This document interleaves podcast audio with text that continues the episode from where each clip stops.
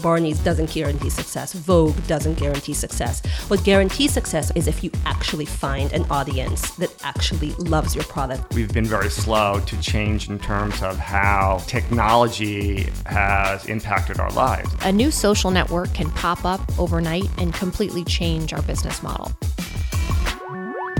Hello and welcome to the Glossy Podcast, our weekly show where we discuss fashion, luxury, and technology with the people making change happen. I'm your host and Glossy senior reporter Hillary Milnes, and with me this week is Katie Finnegan, the principal at store number eight. Hi, Katie. Hi, Hillary. Thanks for having me. Of course. So, why don't we start by you just giving us a little bit of a rundown of what store number eight is? Uh, I, you guys are relatively new, is that right? Yeah, so we launched actually just in March, so not even a year old yet, but but it seems like you know we we've done quite a bit in that last ten months or so. Great, and, and yeah, and so so just tell us what what what does Store Number Eight do? What what does being the principal of of Store Number Eight mean? Yeah, so Store Number Eight is the incubation arm. We're actually a separate LLC, but we're wholly owned Walmart. And so we run, um, create, help fund, ideate all of the incubation, i.e., new businesses that we think have the potential to be massively transformational or disruptive to retail in a 5, 10, 15 year time horizon. So these are all the ideas that likely wouldn't make it on our current business unit's roadmap given the nascency of the technology or the idea but we believe if it when it becomes a viable reality, it's something that we want to be a leader in, and we want to be um, sort of leading the charge. And so, therefore, we created this separate avenue that allows us to start building things, uh, ideating, learning on things um, well before it's ready for our our core roadmap, which serves 160 million or so Americans every week. That's so that's interesting. Do you mind giving us a little bit of an idea of the type of companies that you that you work with? You mentioned it, it might be a technology company, but it also it might be like a new a new brand. Is that right? Well, so mainly what we're looking at is the capabilities that we think are required to um, to fuel and be uh, a next generation retailer. So we're not really looking on the brand side per se. We do have a team that looks at that. What we're looking at is like what are those next generation capabilities, which are generally enabled by technology, but the capability is centered around either a user experience or or you know a different process or way of doing things. So things might be on-demand manufacturing might be interesting for us, and so you will look at 3D knitting, 3D printing, maybe vertical farming, and other things that bring manufacturing closer to the consumer. Which, from a capability perspective, as you know, gives you a lot of different variability options, such as personalization, um, on-demand need, so that you know fresher ingredients and, and different things like that. And so the, the first company we set up, which is uh, the one that we we talked about back in May, is called Code 8. Mm-hmm. And, and that company is focused on creating a capability around next generation personalization. And so the analogy I use there is, you know, think about a butcher shop that's 20 years ago. When you went into the butcher shop and or, or your mom went in and, and you know she brought your brother and he was a really picky eater and the butcher would know that you know he, he doesn't really like to eat meat but your mom wants to make sure he has enough meat in his diet. And so suggest this cut of, of, of the filet that he thought, you know, little Johnny would like, and he has this new marinade that he would love based on his taste buds and his preferences. And so we suggest that you guys buy that that week because it's on sale. How do you get that degree of personalization at scale in the digital world? Um, that's what uh, the the company code number eight is is focusing on. So so those are that's some context for the types of capabilities or ideas that we would incubate within store number eight. So obviously, personalization uh, is, something that feels in, intangible for for retailers, especially ones that that are as big as Walmart. But and you mentioned at scale, are these is everything that you work with? Though the end goal isn't for every company to be acquired by Walmart. So if that's if that's not the case, how does working with a company like Code Number Eight help um, Walmart overall in the long term, even if it doesn't end in an acquisition? Well, uh, well, so we, we basically wholly own all of the companies that we are that we are incubating, and so the acquisition would probably be an air quotes thing. But but I get the, the the intent behind your question. Our goal definitely is to be creating assets, so operational, strategic, technical assets that will fuel the broader enterprise in the future when they're ready for scale. And so whether it becomes a Walmart branded asset, a Bonobos branded asset, a Jet branded asset, or any of our other consumer facing brands, that's sort of yet to be determined by um, by kind of the business leaders at the time. but that is the the overarching goal is we are creating a strategic asset that will fuel the enterprise in the future we're not creating an asset um, to spin off or sell off or, or create an ROI from that asset on its own. It is always looking to create something strategic in nature for the enterprise. Mm-hmm. Interesting. And so personalization is a big topic, obviously. What else um, did you find came up a lot in the in the first year? Uh, what what type of technology do you think is really top of mind for retail right now? Yeah, so I think I would answer that with a, a, sort of a holistic point of view first, and then kind of dive into the specific technologies. But for me, I think what I'm really excited about is what technology can do to enable um, right sizing the relationship between um, where the customer spends time and where the customer values. And so, how do we make sure the customers are spending time shopping and browsing and experiencing things that they actually want to and they have value add and reduce the friction and streamline those some of those other purchases so that that relationship is more correlated to how the customer would like to do it and so that's everything from a front end customer experience perspective so whether that be virtual reality augmented reality and other things that really are next generation merchandising all the way to the back end where you know it's autonomous vehicles it's drones it's robotics and that all just enables faster picking mechanisms and faster delivery um, and more convenience points. And so i see some excitement across the full spectrum of the value chain um, but what holistically is more exciting to me is is leveraging those in a way to to right size that relationship and allow customers to really enjoy and spend time where they want to and reduce the friction where it doesn't make sense Mm-hmm. And and that's I I think really hard for retailers today is they are meeting these customer demands and, and expectations that have that have changed and basically that their companies weren't really built to to accommodate and, and especially as you're looking at the landscape the, the, the big theme that we obviously come across as well is that there's a lot of technology companies trying to solve the same problem. So what part of your job is looking f- across the board at an ar company um, or a bunch of ar companies and deciding just for example and deciding which one is is the best? How does especially in, when it comes to a, helping a retailer like walmart or a bonobos or um, jet.com yeah, so I think what we do first of all, when we when we decide it's a capability that we think um, is going to transform in the future and something that we really want to be um, a part of, let's call it personalization, next generation personalization. What we then do is we look at like the full spectrum of what that means, right? What technology means, what the user experience is, what the data structure is, all the components that will fuel that next generation next generation recommendation engine. And we understand where in that do we need to play, i.e., where is that a core capability or core competency of ours? Where in that should we be partnering? And then where in that should we be buying? So it's not a capability we have, but we believe it's a capability we should have in the future. And so we're very much interested in creating the best of experience in a way that makes the most sense with all of those different vantage points. And so it's not necessarily like a winner take all where, okay, we need to know everything around personalization, but what are the pieces that we think are fundamental to our business, to our competencies, and, and really, honestly, what our talent brings to the table. And what are the pieces that other people bring to the table that are actually better than ours, and we're happy to partner with them. And so we, we generally have that sort of decision framework up front and, and create the structure coming from there. So there's a lot of components that would be open sourced or available to other retailers, and we think that makes sense. We really want to focus on where it makes sense for us as a business and not really lose ourselves in complexity of other things that, that other people do day and night and honestly do better than we do.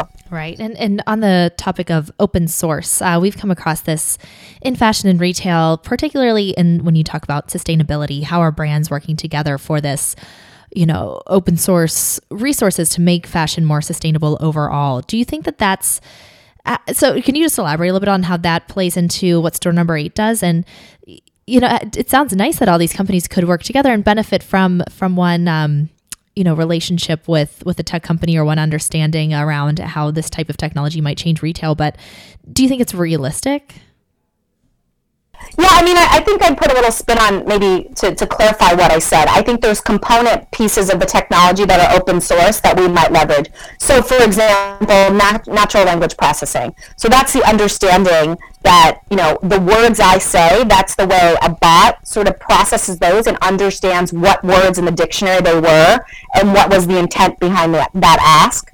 And so that's something that, you know, Siri and, you know, all of the other bots are, are obviously very good at that's not something per se that maybe is a Walmart core capability, right? That is some of these other tech companies um, more more attuned to where they're spending their energy, their time, and they have hundreds of resources, or if not thousands of resources devoted to that. That's something where I think we or others can leverage that capability and integrate it into their experience. So I don't think I don't think there's going to be a plug and play solution that all retailers use the same sort of bot identity with same recommendation engine right. because then it's not unique or special to you. But I think there's component parts that will make sense for others to use if they're open to it, but You have to be open to kind of working with others and having a more um, collaborative uh, work environment. Some retailers like to have more closed work environments, but but Walmart's perspective has always been to have an open platform and an open environment. And so, so that's where I see the collaboration happening. I think with some other smaller retailers, there's potential, huge potential to integrate other sources, whether it be supply chain logistics and things like that. Um, and you see that today through um, business models like uh, third-party logistics services, where a lot of these new brands, um, direct-to-consumer brands that are launching, um, you know, really with just with a website, right, no physical footprint. Mm-hmm they're able to do so because there's a lot of these other businesses that have created effectively shared service models for all the other components that maybe aren't core to their business, be it supply chain and logistics being an example. Okay, so it's so it's very like high level um, idea of of sharing uh, resources. yeah, there, there's definitely attempts out there to to share deeper but I agree with you that there's definitely complexities in that, and, and then therefore you're sharing each other's data, and, and how do you uh, maintain something that, that is you know of, of competitive nature. So where I see the the more layup is those component parts being brought together in a unique way for each individual retailer. Right, and I think the and, and you've also worked with. Um, brands on a on a certain like event based business to match them with with tech companies. And so, can you talk about how that fits into to the, overall of what Store Number Eight does and the type of brands that have um, that have worked with you guys in order to get access to these tech companies that um, kind of have this Store Number Eight like seal of approval almost. Yeah, so we we are very interested in virtual reality as a next generation merchandising concept, and and what we found in this space was that um, there really wasn't much thought leadership around retail and consumer. It was mostly around gaming and, and maybe potentially a little bit of education. Mm-hmm. And so we created an open call for the tech community um, or for the developer community to think, to have them think about what would they do with this medium in relation to retail. And so we got hundreds of submissions and, and 30% of which were global. And what we were really excited to do, and, and this is something that, you know, Store Number 8 spent some time in the marketplace, is to actually raise awareness um, across the ecosystem. And so we brought in these 200 companies, we judged them, we ended up selecting five. And then what we did was we partnered them with, with different brands and retailers to have them execute their vision. Um, for Rebecca Minkoff, for example, uh, ModCloth, which is one of our brands, for example, and brought in different companies that, that really sort of highlighted the different part of the experience that that, that idea really resonated with.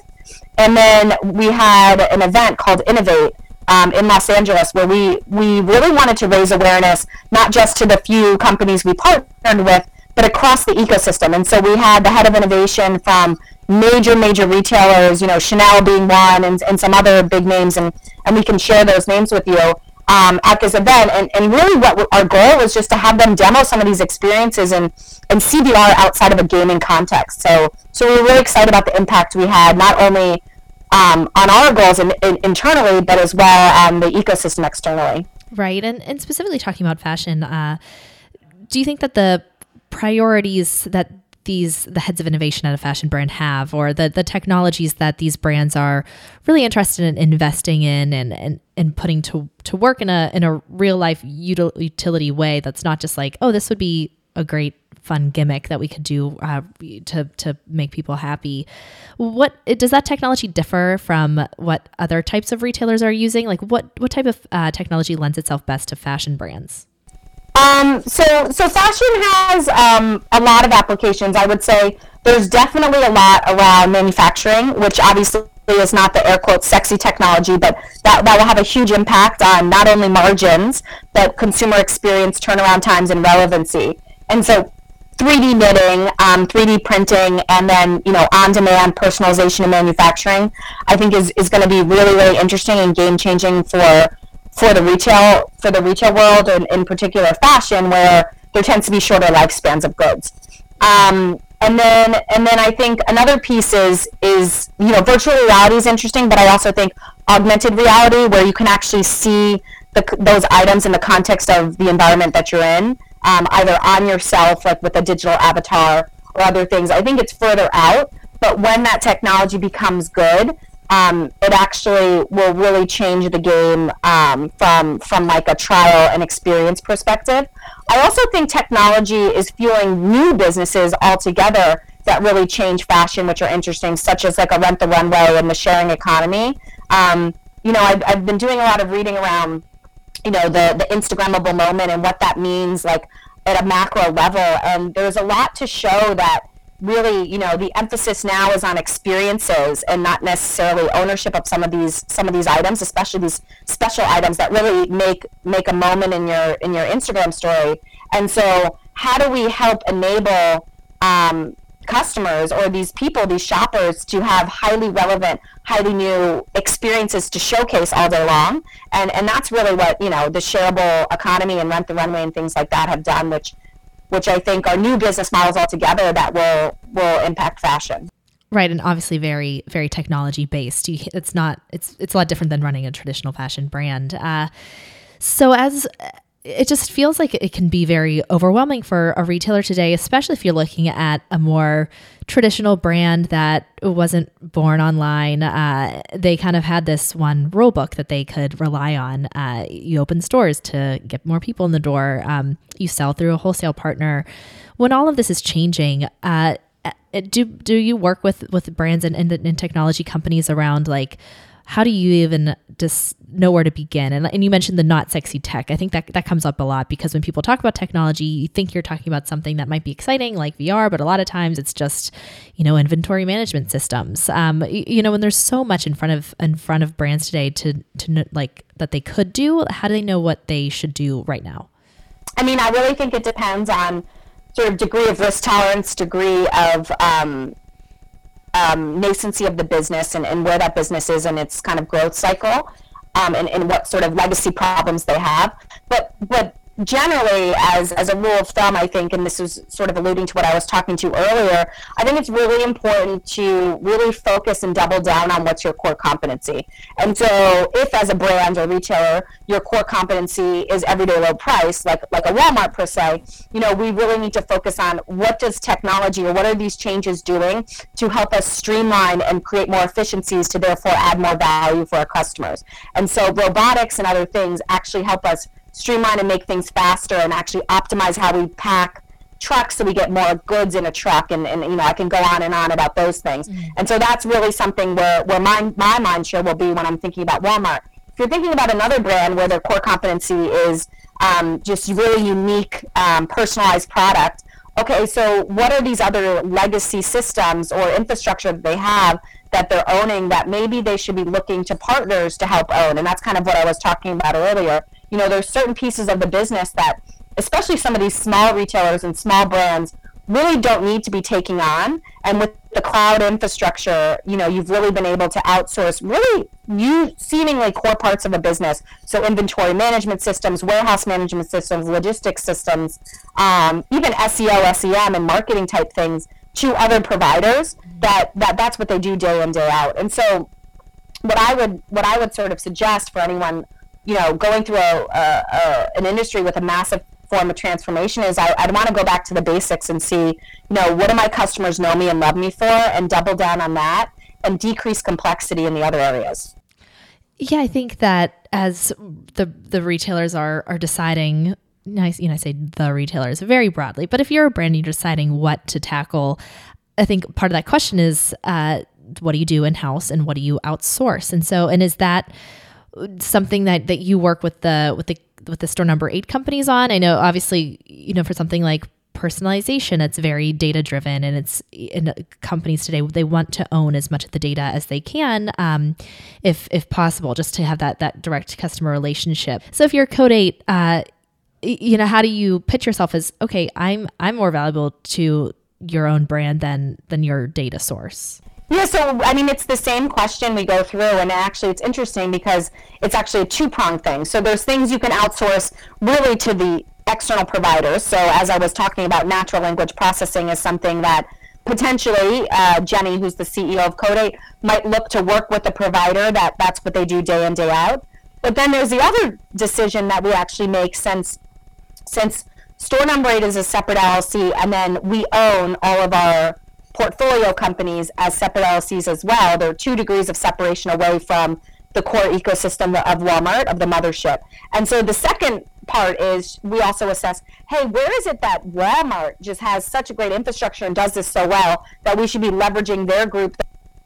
Team their system because they could do this faster, better, more efficiently in their sleep than we could as as a fledgling um, you know 25 person startup. Mm-hmm. And so we we're making those assessments all day long, both on the external front as well as the sort of internal external. Uh, being integrating with the larger enterprise, you know, and everything from customer service to how do we do logistics and, and negotiate with FedEx and things like that.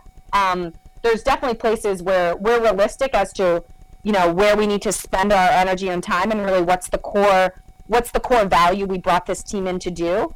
And the other things you know we're we're extremely fortunate in that we have such a large stable well-oiled ecosystem um, that can do these things better than we could ever imagine on our own that it doesn't make sense for us to to to reinvent the wheel. Right uh, what about in store? I, obviously, Walmart is a company that you would look at and say, okay, if you want to incorporate in store technology, how do you begin to st- scale that when you have so many, so many physical locations? Um, have you guys worked with with companies like that, or is that something you're working on? Yeah, I mean, in store is a big part of, of I think retail, right, and of the consumer experience. So it's definitely something that we think about and talk about all day long. I mean, I feel strongly that you know, eh, you know, some of those articles that you know the store experience is going away. I, I don't think that's true. I feel strongly that there's a place for the store experience. Um, it will probably become more experiential, um, and, and, some some of these other trends that you're seeing happen. Um, and so that's a big part of how we look when we're looking 10, 20 years out it, it's kind of impossible to just look at digital and not look at physical, uh, you know, really as one cohesive experience. Mm-hmm. And so, you know, how it scales to the 4,400 stores we have in America is definitely a question. But I think one of our core values that that we uh, operate in is is this concept of working backwards, where we understand, okay, at the end goal, what would this look like? What would the end at scale economics be? How would this work? When you get leverage out of these things what does that look like? What's that tipping point? And then work from there. I think sometimes if you start from the beginning and you're like whoa the upfront cost to do this is a b c or d but you don't kind of look you know at the future state when you amortize that over 4400 stores or 100 stores or whatever your company has um, those are two very different kpis and viewpoints. And so that's something that's core to the way we approach problems, questions, and even financial modeling is we, we try to start from the end, um, a realistic end, right? Because there's all these unknown unknowns. Um, but we put buffer in there so this realistic end is feasible and then kind of work backwards to you know how we how we begin versus having that that cold start or that problem from the beginning i think it's really hard to get over that hump right. and try things that are that are transformational um, w- without that long-term perspective right especially when you consider the cost alone um, so we're looking ahead. We're at the we're at the very um, beginning of the year. So as you are preparing for the first full year of Store Number Eight, what um, what particular retail technologies are you really bullish on? What do you think has the the chance of going beyond this? Oh, this is going to change retail. To companies can actually adopt this. This is, this is happening right now. Yeah, I mean, so I don't think any of my of the things in my vantage point will really have their moment next year from a transformational perspective because the, that inherently the things I'm working on are a few years out. I think we'll start seeing the telltale signs of them, right? So it won't be in every household. We won't have that transformation. But again, from that work backwards mentality, you can see how when you multiply that, that's actually huge. Mm-hmm. And one of one of which is really the the sort of connected home concept. Um, and so, how do we have all this data? Really, we have all this data about the consumer in sort of the digital, physical, uh, social world, right? You have you have the potential to have an extremely um, broad set of data in the physical shopping world, right? Whether or not we're sort of compiling it and leveraging it um, as a as a as an industry is another question, but we know when you pick something up, when you put it down. We know you looked at the price tag and then you didn't like it. You know, what are all those signals? Um, I think the last piece is really understanding that consumers' behaviors in the home, what consumption patterns are, what um, sort of daily habits are, and then really leveraging all of those experiences together to, again, I think back to my broader point, reduce friction and allow the customer to focus on on the things that that he or she wants to like the value add side of things. So there's certain items that i just love browsing for. I don't care how much data you have about me. I want to be in the store. I want to be picking it up. I want to be touching it. I want to be trying it on. But there's a lot of other items right now that that have a lot of friction in my life that i never want to think about again.